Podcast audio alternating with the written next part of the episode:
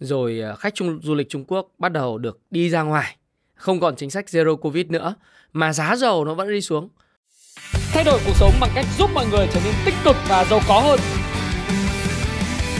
Thế giới quả là rộng lớn và có rất nhiều việc là phải làm.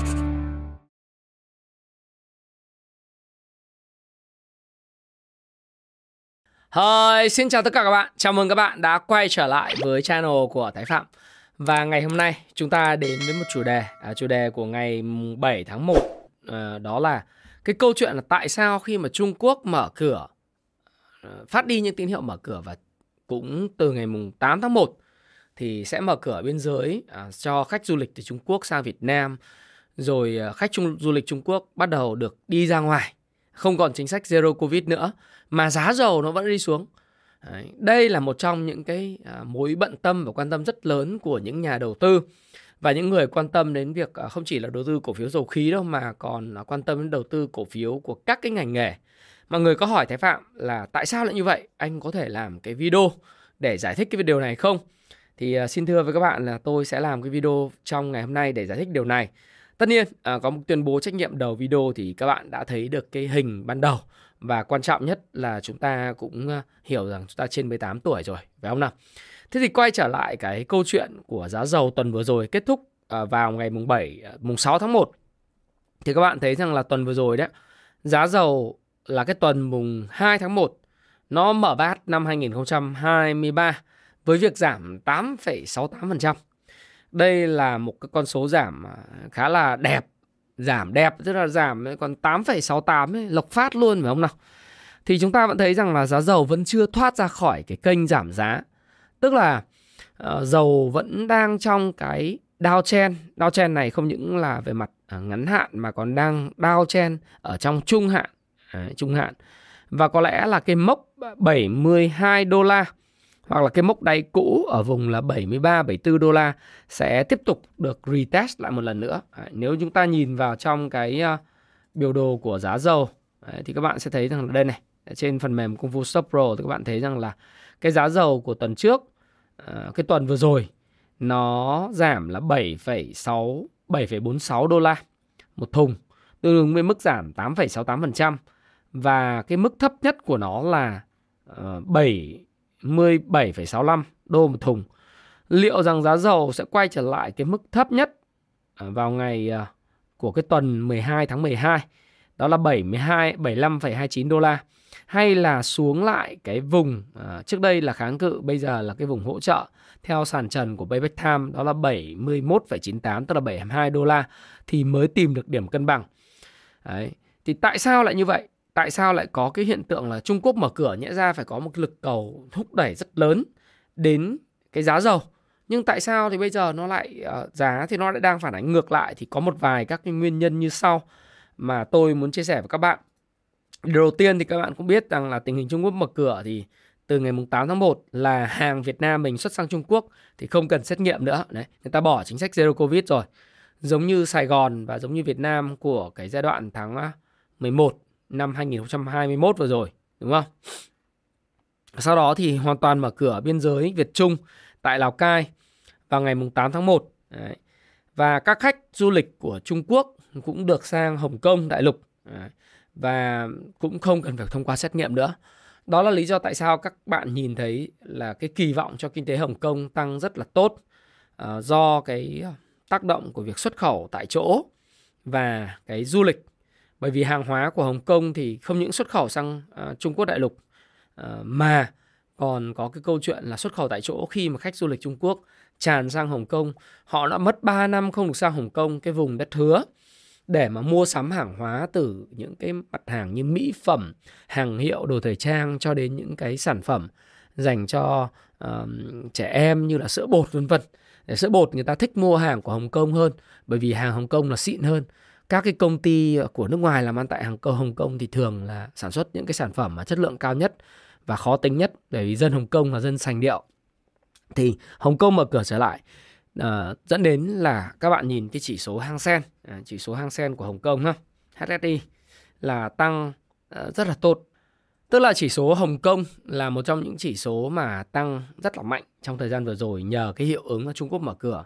Nhưng đáng buồn đó là giá dầu chưa có những hiệu ứng như thế. Sớm hay muộn hay là trong bao lâu nữa thì giá dầu sẽ có hiệu ứng giống như là cái chỉ số của Hang Seng. Thì chúng ta phải chờ đợi, bởi vì có một vài các nguyên nhân để lý giải cho cái câu chuyện là tại sao Trung Quốc mở cửa mà giá dầu vẫn đang bị suy giảm rất là mạnh. Điều đầu tiên thì tôi muốn chia sẻ với các bạn nguyên nhân số 1.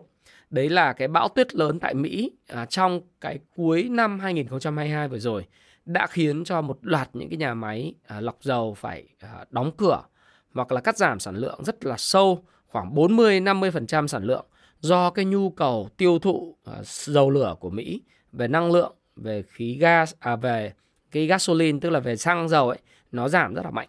Thì vì bão tuyết thì ngay cả giống như là bang New York của Mỹ thì có mấy chục nghìn người chết, và nó đóng băng toàn bộ tất cả các tuyến đường. Thì tốt nhất là ở nhà bật lò sưởi lên sưởi ấm thôi, và đón Giáng sinh rồi đón mừng năm mới chứ làm sao đi đâu. Do đó thì cái nhu cầu nó giảm rất là mạnh. Đấy. Bởi vì cái đợt lạnh giá rất là mạnh nó xảy ra ở trên nước Mỹ thì buộc các nhà máy lọc dầu nó phải đóng cửa, mà dẫn đến là cái đợt đóng băng về cái nhu cầu tiêu thụ đã khiến cho cái nhu cầu về dầu lửa giảm đột ngột, và cái tiêu thụ dầu lửa của Mỹ và các loại xăng của Mỹ giảm sâu, dẫn đến là cái tồn kho tăng mạnh. Đấy.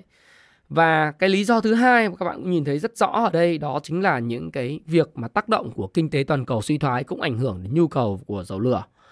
Những lo lắng về sức khỏe tiêu dùng trên thế giới tiếp tục kéo dài do cái nguy cơ giảm tốc đồng bộ ở Mỹ này, Âu Châu và Trung Quốc.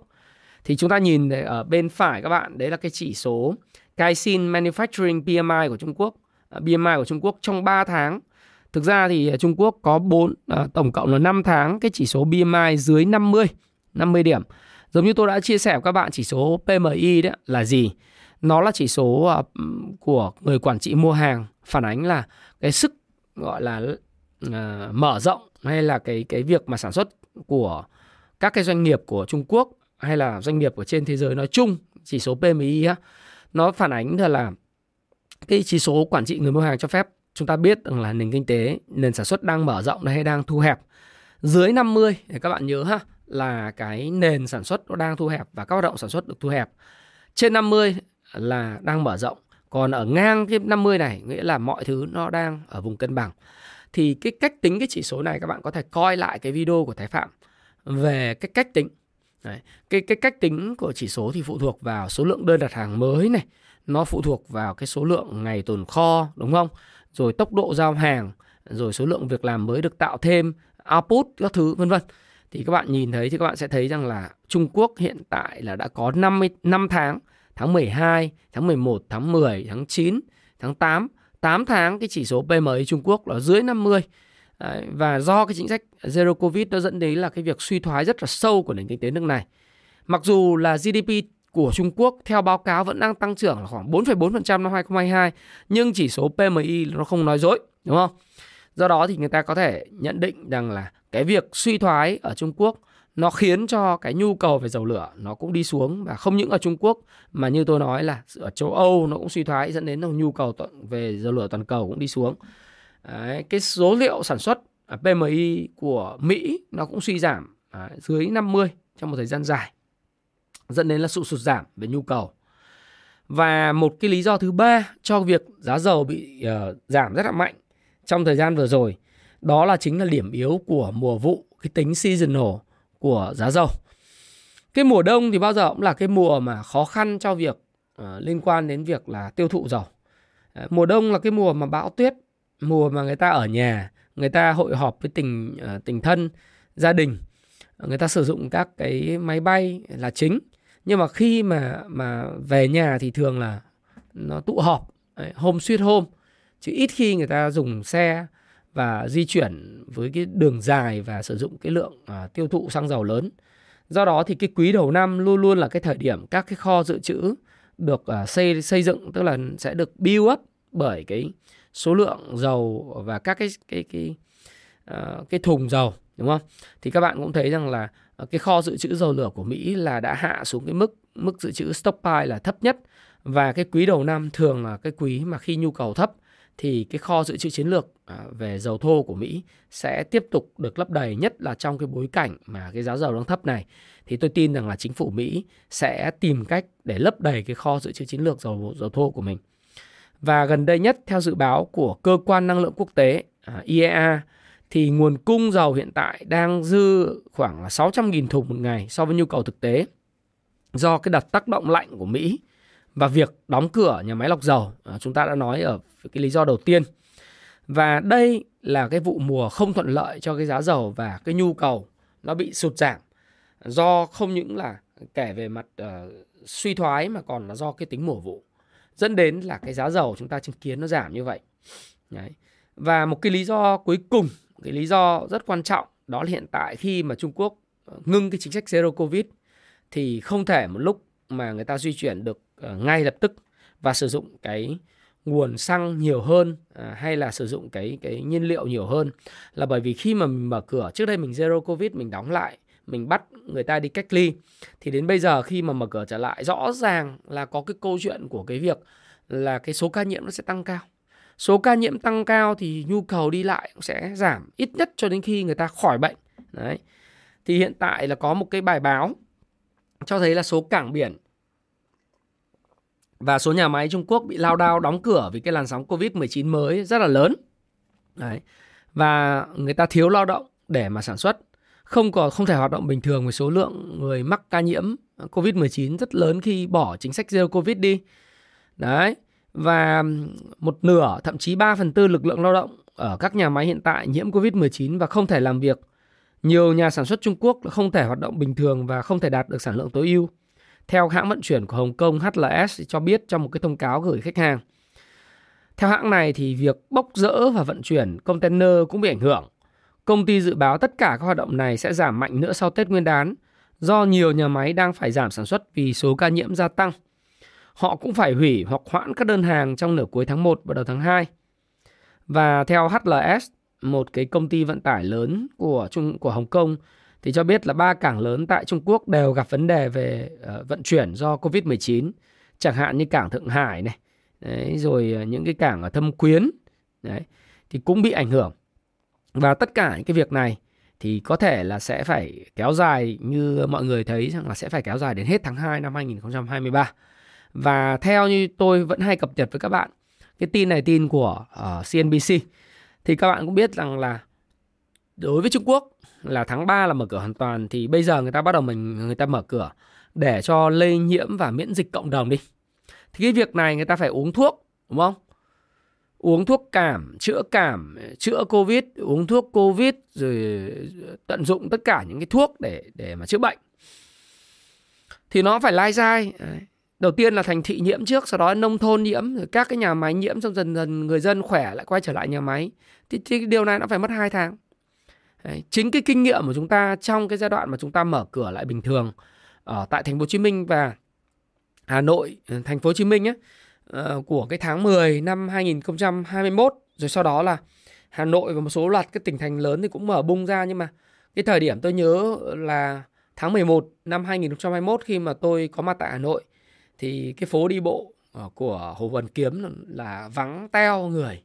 Rồi các cái bác bảo vệ là bắt phải đeo khẩu trang rất là kinh khủng. Lúc đấy hò hét, dùng loa nói là đảm bảo quyền lợi của sức khỏe người dân, rồi hò hét khẩu trang. Nhưng mà nó cũng chỉ làm mạnh trong giai đoạn là tháng 10, tháng 11, tháng 12, rồi đến qua Tết năm 2022. Dần dần là mọi người quen, đúng không? Đến thời điểm tôi nhớ tháng 3 năm 2022 là không ai nói gì đến chuyện là phải đeo khẩu trang đi trên phố nữa. Mà bây giờ các bạn ra phố thì các bạn chả thấy ai đeo khẩu trang nữa. Rất hiếm, chỉ một số người tự phòng vệ cho mình, người ta đeo khẩu trang thôi. Đấy. Hiện nay là các cái khu vực công cộng của Việt Nam mình không còn quy định phải bắt buộc phải đeo khẩu trang nữa, mà chỉ là ai thích thì đeo, người nào thích thì đeo, đúng không? Chứ bây giờ chỉ có một cái quy định mà tôi thấy hơi vô duyên một tí, đó là lên máy bay của các hãng hàng không Việt Nam vẫn phải đeo khẩu trang, trong khi bây giờ ở bên ngoài xã hội có ai đeo khẩu trang đâu, lên máy bay đeo khẩu trang có ích gì, đúng không? Đấy. Ở trong phòng chờ sân bay cũng chả phải đeo khẩu trang. Phòng chờ sân bay, rồi giao tiếp đi qua cổng an ninh cũng đâu ai bắt đeo khẩu trang. Thế mà khi mà lên đầu tàu máy bay lại bắt phải đeo khẩu trang, quy định nó rất là bất hợp lý và nó không theo cái thực tiễn. Thì Trung Quốc cũng vậy thôi, khi mà người ta mới Zero Covid người ta chuyển sang Covid sống chung thì nó phải lây nhiễm, và lây nhiễm thì nó phải khiến cho các nhà máy lao đao và cảng biển lao đao trong khoảng 2 đến 3 tháng. Tôi dự tính là cùng lắm là đến tháng 4 năm 2023 là Trung Quốc sẽ quay trở lại bình thường thôi. Đấy. Thế thì cái thời điểm này là cái thời điểm low season, nhu cầu của Mỹ giảm, nhu cầu châu Âu giảm do tính mùa vụ, suy thoái kinh tế cũng làm giảm nhu cầu đi, rồi bão tuyết xảy ra vân vân, đúng không? Rồi Trung Quốc là bị cái số ca nhiễm tăng vọt lên vì chính sách không còn Zero Covid nữa. Thế thì nó ảnh hưởng đến cái giá dầu nó giảm. Thế thì giảm thì phải có một thời gian để nó tích lũy này. Như tôi nói thì cùng lắm là nó giảm về, nó tích lũy ở vùng 70 đô. Đấy. Các bạn nhớ thời điểm trước dịch thì giá dầu nó dao động trong vòng 60-70 đô. Dịch xảy ra thì nó mới rớt xuống còn 20 đô, thậm chí có lúc 0 đô la, đúng không? Đấy, thì cái phần này như tôi đã nói với bạn rồi, tôi vẫn tin tưởng vào một cái kịch bản. Khi mà cái lượng tiền bơm ra lớn ấy, và khi Trung Quốc mở cửa trở lại và take full tất cả những cái yếu tố factor vào, thì cái giá dầu nó sẽ ổn định. Và tôi vẫn nghiêng về cái kịch bản nó sẽ giống như giai đoạn 2011 đến 2014. Tất nhiên là lịch sử nó sẽ lặp lại, nhưng lặp lại theo như thế nào thì tôi cũng không có biết, đúng không? Bởi vì trước thời điểm xảy ra dịch thì giá dầu nó đã lanh quanh ở đâu trong vùng khoảng các bạn nhìn là nó sẽ lanh quanh trong cái vùng khoảng đâu đấy là 60 đến 70 đô la một thùng rồi. Chưa tính yếu tố in tiền rất là mạnh của các ngân hàng trung ương nha các bạn nhé. Thế thì giống như giai đoạn 2011 đến 2014 thì giá dầu nó vẫn ở mức cao. Theo dự báo của Goldman Sachs và một số các cái tổ chức tài chính lớn thì cái nếu trong trường hợp mà đây có một số các yếu tố mà tôi nghĩ rằng là nó sẽ tốt cho giá dầu trong vòng trung hạn. Ngắn hạn thì vẫn bị những ảnh hưởng của mùa vụ, rồi cái bị sự đi xuống của cái nhu cầu, suy thoái toàn cầu, rồi cái vấn đề của Trung Quốc hiện tại do cái số ca nhiễm tăng cao. Nhưng các bạn nên nhớ này, thứ nhất là gì? Là cái xuân vận hiện nay đang diễn ra, xuân vận năm 2023 đang diễn ra bắt đầu từ hôm nay, tức là ngày mùng 7 tháng 1 đang xuân vận này. Trung Quốc ước tính là sẽ có 2,1 tỷ lượt đi lại nội địa trong vòng 40 ngày dịp Tết Nguyên đán, bằng 70% so với năm 2019. Nhưng đây là đợt xuân vận đầu tiên trong 3 năm kể từ năm 2020 diễn ra cái Covid-19. Cái số lượng này di chuyển nhiều, nó sẽ tiêu thụ xăng dầu rất là nhiều, đúng không? Và như tôi nói, Trung Quốc hiện tại giống Thành phố Hồ Chí Minh giai đoạn tháng 10, tháng 11, 2021 mới mở cửa. Và giống Việt Nam đầu năm 2022 khi mà sống chung với dịch bệnh, thì sau đó phải 3-4 tháng cái nhu cầu sẽ quay trở lại. Một yếu tố tiếp theo mà tôi vẫn nghiêng về kịch bản năm 2011-2014 đó là OPEC cộng vẫn duy trì cái mức sản lượng thấp. Đấy. Họ đã cắt giảm 1 triệu thùng dầu từ tháng 11 và tôi tin rằng họ sẽ không có cái lý do gì để mà tăng cái sản lượng dầu lửa trong thời gian tới, ít nhất khi họ thấy cái sản lượng nhu cầu nó hồi phục trở lại trong vòng 3-4 tháng nữa. Và cái nhu cầu nó sẽ quay trở lại vào mùa hè, mùa lái xe đi khắp nước Mỹ, mùa của khám phá và du lịch, cũng như Trung Quốc quay trở lại. Thế thì có lẽ là giai đoạn này, nói về dự báo thì thực sự các bạn là không bao giờ chúng ta có được một cái dự báo theo kiểu là nhà khoa học, nhà tiên tri có quả cầu pha lê. Đấy, nhưng mà những cái yếu tố căn bản ở phía trước nó vẫn ủng hộ cho việc một cái giá dầu nó ổn định hơn. Đấy, tất nhiên là giá dầu thấp thì sẽ tốt cho toàn bộ nền kinh tế toàn cầu để mà người ta không có tăng lãi suất nữa. Đấy, sẽ tốt cho tất cả các doanh nghiệp. Nhưng chúng ta cũng không biết cuộc chơi của Nga và OPEC cộng đến đâu và cái nhu cầu nó phục hồi nó sẽ như thế nào khi mà bước vào giai đoạn bùng nổ của mùa hè. Đấy là cái điều mà chúng ta cần phải lưu ý. Và tất nhiên là chúng ta phải xem xét về các hành động giá thôi. Hành động giá và khối lượng thôi. Nếu mà trong trường hợp mà giá dầu test thành công được cái đáy cũ, không bị thủng, hoặc là nó có thủng đi chăng nữa, thì nếu mà nó test về cái trendline 72 đô mà nó bật lên thì cũng là một cái điều mà sẽ tốt cho cái người nào quan tâm đến việc trading long short của dầu trên các tài khoản, hoặc đơn giản là những người nào quan tâm đến cổ phiếu ngành dầu khí, đúng không? Thế đấy là các bạn hỏi tôi thì tôi sẽ có một vài cách chia sẻ như vậy.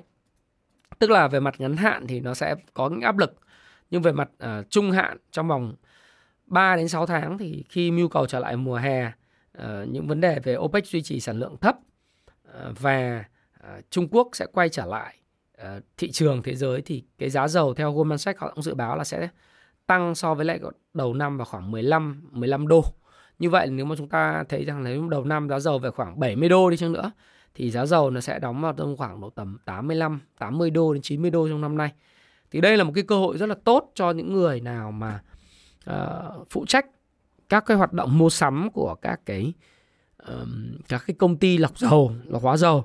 Ví dụ như giai đoạn này là cái giai đoạn mà có thể khi mà giá dầu giảm và cái mùa nhu cầu tăng vọt thế này, nhu cầu giảm mạnh, thì cái giá dầu bán ra của các cái công ty lọc hóa dầu ấy nó sẽ thấp và sẽ mua tích trữ vào giai đoạn này. Thì lúc mà nhu cầu tăng cao thì lại có lợi nhuận lớn. Còn nếu anh đợi nó giá tăng anh mới mua đuổi thì cái lợi nhuận của anh nó sẽ thấp đi và nó không đảm bảo cái nguồn cung ứng. Đấy. Và các cổ phiếu của các công ty dầu lửa thì những công ty lọc hóa dầu chắc chắn là nếu mà giá dầu môi trường giảm thì cái lợi nhuận của nó, triển vọng của cái tháng 1 và tháng 2 thì tôi nghĩ nó cũng sẽ giảm. Nó sẽ giảm cùng với lại cái đà giảm của giá dầu. Nhưng sau đó thì có thể nó sẽ ổn định hơn. Đấy là cái chia sẻ của tôi. Và các bạn có thể theo dõi và tự rút ra những cái tham khảo của chính mình, đúng không? Và đây là cái lý giải của tôi trong ngày thứ Bảy cho cái câu chuyện tại sao Trung Quốc mở cửa mà giá dầu vẫn đi xuống. Hy vọng là nó có ích cho các bạn để có thể dự trù những cái kế hoạch đầu tư, những kế hoạch quan tâm đến thị trường. Thực ra giá dầu giảm thì sẽ tốt cho chỉ số CPI của toàn cầu. Tất nhiên là tôi cũng mong đợi là giá dầu ở mức hợp lý. Mình cũng là người thụ hưởng đi xe xăng là chính. Giá dầu giảm nó khiến cho xăng giảm dễ chịu hơn. Và lạm phát nó sẽ không còn cái nguy cơ là tăng nữa. Nó sẽ ổn định. Giá cả nó mặt bằng nền giá nó sẽ ổn định.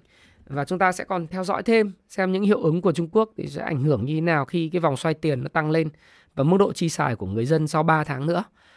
Hãy cùng nhau cập nhật điều này. Và Thái Phạm cảm ơn bạn đã lắng nghe chia sẻ của Thái Phạm. Và có một cái mini game thế này. Và tôi sẽ tặng cho các bạn 3 cái cuốn sách thiết kế cuộc đời thịnh vượng do học viên của tôi, những người Mạnh Thường Quân gửi tặng. Đó là các bạn hãy dự báo cho tôi biết là cuối tháng 1 giá dầu sẽ ở mức bao nhiêu đô một thùng. Rất đơn giản. Những người dự báo nhanh nhất và sớm nhất, đúng nhất và kết thúc vào ngày 30 tháng 1 thì sẽ nhận được 3 người nhận xét nhanh nhất sẽ nhận được một cái cuốn thiết kế cuộc đời thịnh vượng của Thái Phạm viết. Và cái quà tặng này xin cảm ơn tất cả những Mạnh Thường Quân là những học viên của Cung Phu Chứng Khoán đã gửi tặng kênh. Và chúc các bạn có một năm mới thật là an khang và thịnh vượng bên cạnh người thân và gia đình. Xin chào và xin hẹn gặp lại các bạn.